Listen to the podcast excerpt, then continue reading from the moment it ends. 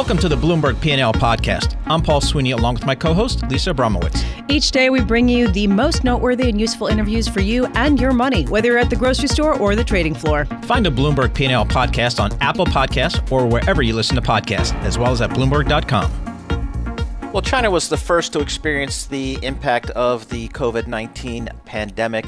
Uh, it is now the first major economy starting to really come out of it on the other side, beginning to open up uh, the economy gradually. The question is are we seeing it in the economic numbers yet? Nobody better to discuss that than Leland Miller, CEO of the China Beige Book International, based in New York City. Leland, thanks so much for joining us once again. Give us a sense of you know, the lockdown appears to be uh, ending in China. Is the economy ramping back up? Well, so many of these terms have lost their meaning because, you know, ramping back up, recovery. You know, when you have an economy that's stopped and was shut down in February, things are going to get better. So you're going to see a recovery to some degree in March and April. The question is, what kind of recovery? Is this a recovery to earlier levels of growth? Is it a recovery to targeted levels of growth? We're not seeing anything like that. And the big story, I think, going forward China will be able to get its, you know, its bigger companies, its its higher profile regions up by focused stimulus. How is the rest of the economy going to do though? How is the private sector? How are SMEs? And this is what our focus really has been over the past month, looking deep into that data, and it's shown that the the private sector has had a much more difficult job trying to get back up to speed than some of the more high profile uh, and larger SOE type firms. One thing that is is so wonderful about the work that you do is you look on the ground. You don't necessarily look at the official data and and sort of extrapolate out what that means in terms of the GDP and the growth rate in China. I'm looking right now. The estimate from uh, economists surveyed by Bloomberg is that China will grow by 1.8% year over year. Uh, this is on a GDP, a real GDP basis um, in 2020. Do you agree with that? Do you think that that's about accurate?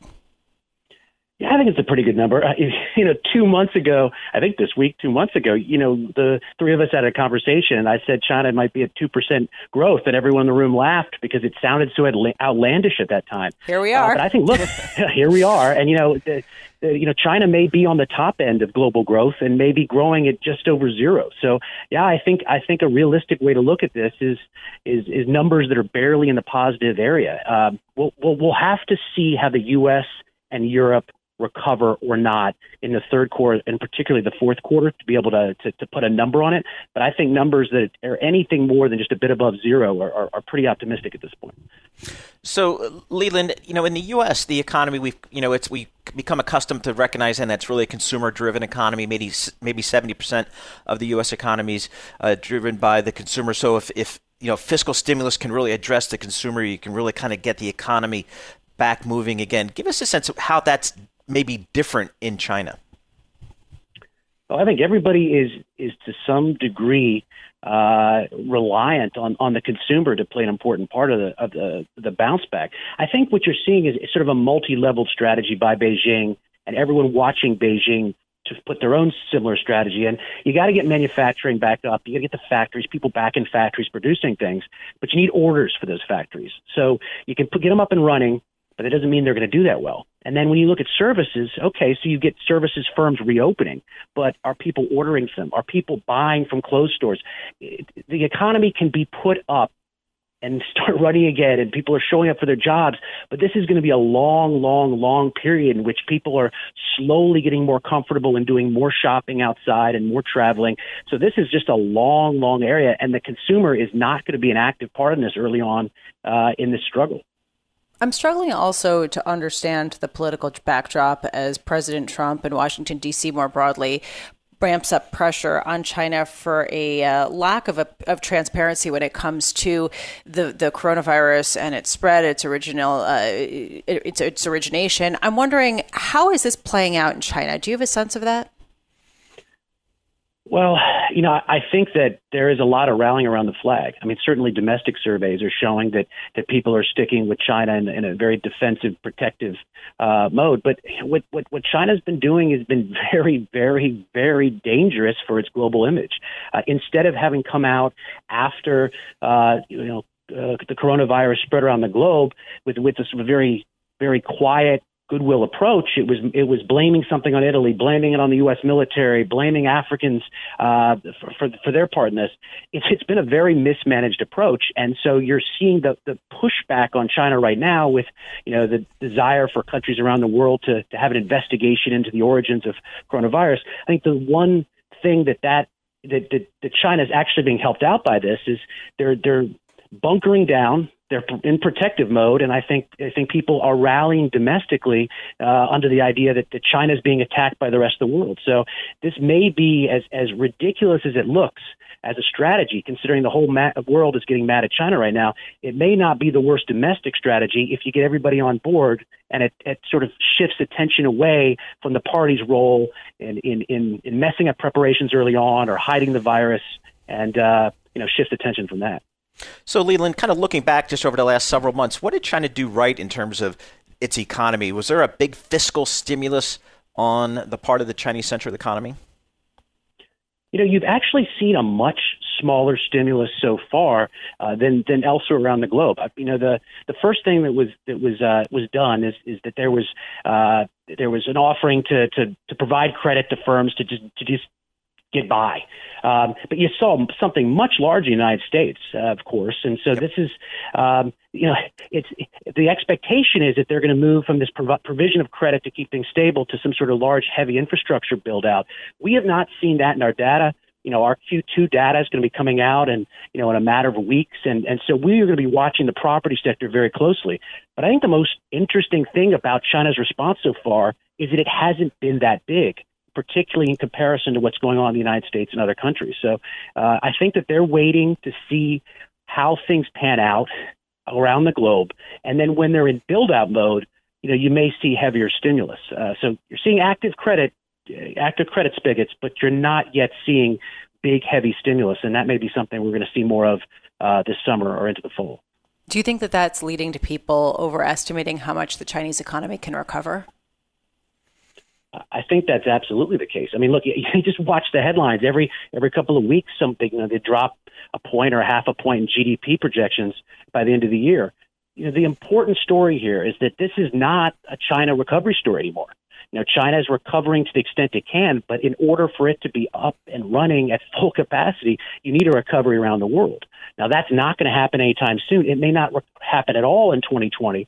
And so, what they're going to need is sort of this rollout where they're they're providing stability to their businesses, they're avoiding widespread layoffs, they're avoiding widespread bankruptcies, and just keeping things going the best they can while the U.S. gets back online, while Europe gets on back online, and how trade hopefully restarts, and, and you can slowly get things up from there.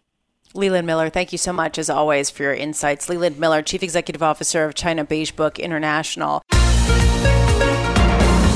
Well, we're pretty much uh, through earnings season uh, this quarter, but I'm not sure how much investors have really learned with so many companies pulling back on guidance and so many companies just saying we really don't know how our business is going to perform for the remainder of the year. Uh, to get a sense of how we might navigate the remainder of 2020 from an investment perspective, we welcome Eddie Perkin, Chief equity investment officer for Eaton Vance. They've got $518 billion uh, under management. They're based in Boston. Eddie, thanks so much for joining us. What are the takeaways that you and your team have gleaned from the earnings reports we've seen over the last couple of weeks? Yeah, well, thank you for having me, first of all. But uh, I don't think we've learned a whole lot, to be honest. Uh, most companies have pulled guidance at this point, which is what you would expect. Uh, earnings generally were okay relative to significantly lowered expectations. And I think uh, the future is highly uncertain. Warren Buffett said it over the weekend at the Berkshire Hathaway uh, shareholder meeting. The, the range of outcomes remains very, very wide. And, uh, you know, I think it's probably foolish to think that uh, a CEO or CFO of a company is going to have any better idea of what's likely to transpire in the economy in the coming months. So I think we're uh, we're living in a world of uncertainty, and we all need to get used to it. All right, Eddie, since you mentioned Warren Buffett, let's go there. A lot of people uh, took his moves in the first quarter and frankly in April as well of being a net seller of stocks into the weakness and not making any investments. Just to give you a sense, his cash pile is now a third of his market cap of Berkshire Hathaway with more than 130 billion dollars of cash sitting there. Do you take that Eddie as a bearish signal, a sign that he sees further losses ahead that investors should heed? I think you always have to um, pay attention to what Warren Buffett is up to. He's uh, he's obviously a great investor. Uh, he has a war chest. He made some very smart moves in the 2008-2009 period. I think a couple of differences this time around. One is everything rebounded so quickly that even uh, for someone like Buffett who can move very quickly, um, things kind of got away from him very quickly. He said, uh, you know, he was starting to get phone calls from people who needed capital, but uh, as soon as the Fed came in and backstopped everything, it kind of ran away from him, and the and the phone calls stopped. So I just think it, it the rebound in the markets was so quick that that he didn't have a a chance to move. I do find it interesting that he spent an extensive uh, portion of the call making the optimistic case for America and America is resilient, that sort of language. But then his actions were very much opposite to that, where he was selling his airline stocks and uh, uh, not putting money, fresh money, to work in the market. So I think you know, pay attention to his actions perhaps more than his words.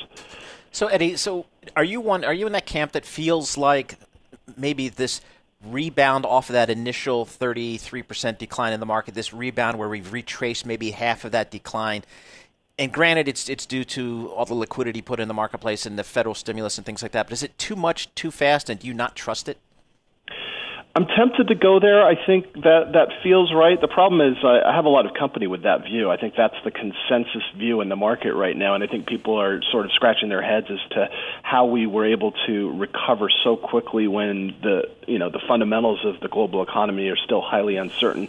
The way I would try to size it, again, operating within uh, you know wide range of uncertainty, is if you look at 2021 estimates, so next year, not 2020, which is kind of a you know a lost cause at this point but 2021 estimates for 2021 earnings are about 20 percent below what they um, were the, what they were forecast to be uh, just a few months ago, and so that's the hit to next year's earnings. That's probably not all permanent, um, and probably estimates were too high to begin with. But earn, let's say earnings are down, you know, kind of for several years and into the future, 10%. And then you use a higher risk premium given all the uncertainty. Maybe the right markdown for stocks is about 15% given what we know today.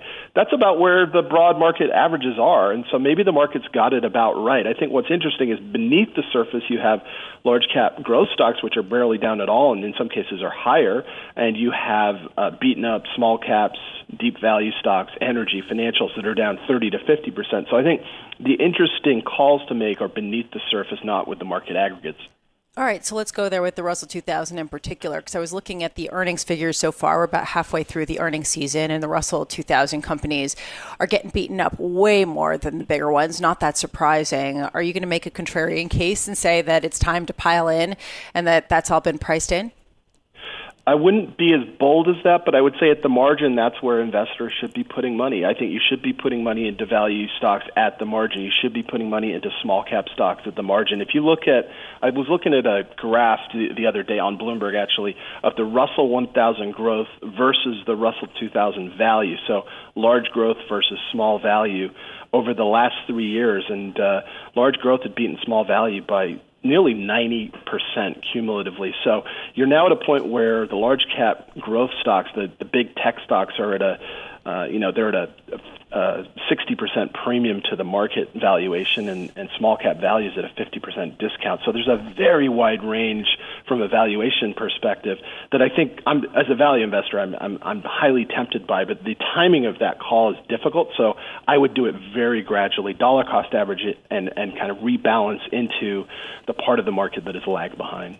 Eddie, thank you so much for being with us. Eddie Perkin is Chief Equity Investment Officer at Eaton Vance, overseeing more than $500 billion at that firm.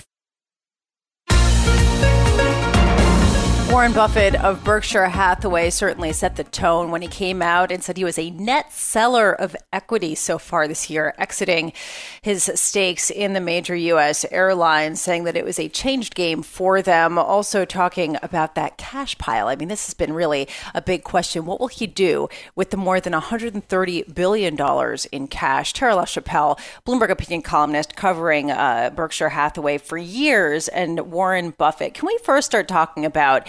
Uh, his tone. He seemed pretty somber, and he also normally does talk about the dynamism of the U.S. economy, and he he got there. But uh, did there seem like there was a little bit of a lack of conviction, Tara? Yeah, I mean, I could see why today people are saying that, you know, he was a little bit pessimistic, but I think he was also just being realistic. I mean, he did start off the meeting with sort of a beautiful sermon about how America is going to get through this. And I think it's kind of what people needed to hear at that moment. It reminded me a little bit of like when we listened to Governor Cuomo and you kind of leave there, you know, you feel a little bit down about some of the news, what we're hearing that's happening, but at the same time, there's like that little bit of hope. And that's what I got from Buffett. But he, you know, he isn't buying stocks, he isn't doing deals. And that does say a lot about what he thinks about this moment right now. I think a big piece of that is that the Fed has taken extraordinary actions to kind of prop up the markets, and that has eliminated some of that opportunity that you would normally expect Buffett to seize in a moment like this. So, uh, Tara, is there? I know you talk to a lot of Buffett watchers, and uh, you know, is there a sector of the economy? Is there a, a, a, an industry that they would like to see him allocate some real capital? We're talking tens of billions of dollars, whether it's financials or consumer or energy. I, I think it depends who you ask. You know, everyone I've talked to has had a different opinion on that. And I think maybe the only consensus is that they want to see Buffett spend that cash. And he kind of signaled that he's not really sure where to spend it right now, that even though he's still you know, very much confident in America's future. You know, he's America's biggest cheerleader. That he thinks that this pandemic is going to change consumer behavior, and because of that, it's having him rethink what he thinks about some of these specific industries long term, like the airline industry, where he seemed to be all in, and all of a sudden he has completely exited. I'm struggling with the idea of, of the Fed backstop that he talked about. And I guess that what I'm struggling with is the idea the Fed has propped up valuations of companies that might have otherwise been left for dead and forced to reach out to a Warren Buffett, uh, where it would enable him to offer terms that would be beneficial to him and probably worse for these companies. What I'm struggling to understand is is Warren Buffett's reluctance to lend to these companies a, a, statement about their lack of viability, or is it a statement of just a lack of profitability with these loans that previously uh, he would have enjoyed, say, in the 2008 2009 period? It's a difference. Yeah, it's a good question, and, and it's hard to know his thinking. But my feeling coming out of that, that meeting and what he was saying was more the latter that they're willing to do anything if the terms are right. You know, if they look at a business and they think that it's going to be around for a long time, even though it's going through a difficult period now, that they're they want to be all in on it, but it needs to be at a price that works for him. And he's very very picky about that. You know as the market went through this you know period of a bunch of mega mergers and all these different companies making deals Buffett sat on the sidelines because he said even though there's a lot out there we would like to buy and not let these other companies get a hold of we are not willing to pay certain valuations. And I guess right now it's a little bit different than the financial crisis where he kind of had his, um, you know, pickings. And right now he's saying, yeah, it looks like things are beaten down, but it was really temporary and nowhere near as deep as it was in 2008. Some news uh, came out this morning in the retail space. J. Crew filed for bankruptcy felled by uh, the pandemic, as well as a heavy debt load incurred from a previous uh, leverage buyout. The question, I think, for many investors is simply is this just the first domino to fall in the beleaguered retail space? Uh, to get a sense of where retail is going and how it's dealing with this pandemic, we welcome Poonam Goyal, Senior U.S. Retail Analyst for Bloomberg Intelligence. Poonam, thanks so much for joining us here. I guess this J. Crew news just kind of uh, crystallizes for a lot of investors that, gee, the retail space has really been under a lot of stress over the past decade or so as more and more people shop online. Now you layer on top of that the pandemic. Will that be just too much for a lot of these retailers to bear? How do you, how do you kind of view kind of the developments in the retail space? Sure, thanks, Paul. So I think I think the question here really is, you know, the retail space, as you said, has been under turmoil for the last decade.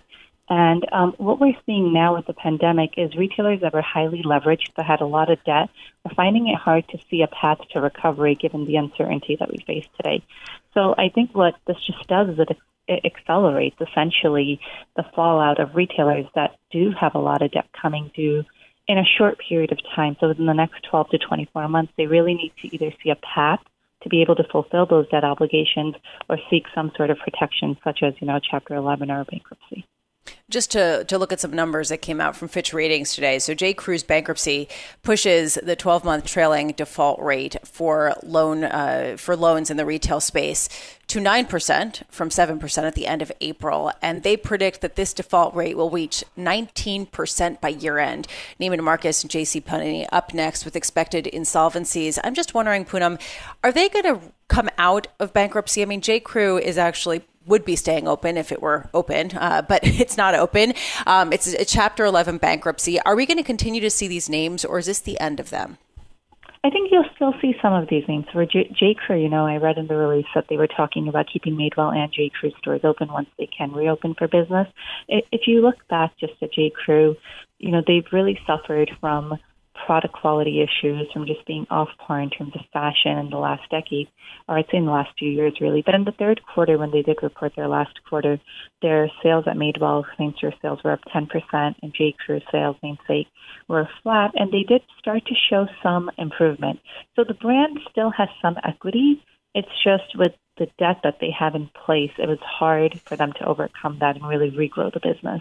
Um, when you talk about someone like a J.C. Penney, you know the question is a lot bigger then because it's a department store. Are department stores still relevant? You know, I get that question all the time.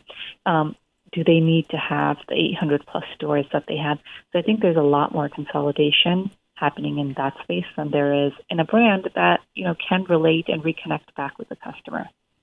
So is the traditional uh, retail mall, the enclosed mall, I'm thinking, is that really going to be at risk here? Um, and I, know in the past there's been pressure on these malls, but it seems like it might even be more enhanced now post pandemic. Absolutely, with more than a thousand um, enclosed malls, and with really, you know, less than half of them being considered as centers that anyone would want to be in, A, B plus centers as we call them, I, I think this would accelerate. So um, the closeout of these malls are really these malls morphing into other types of destinations.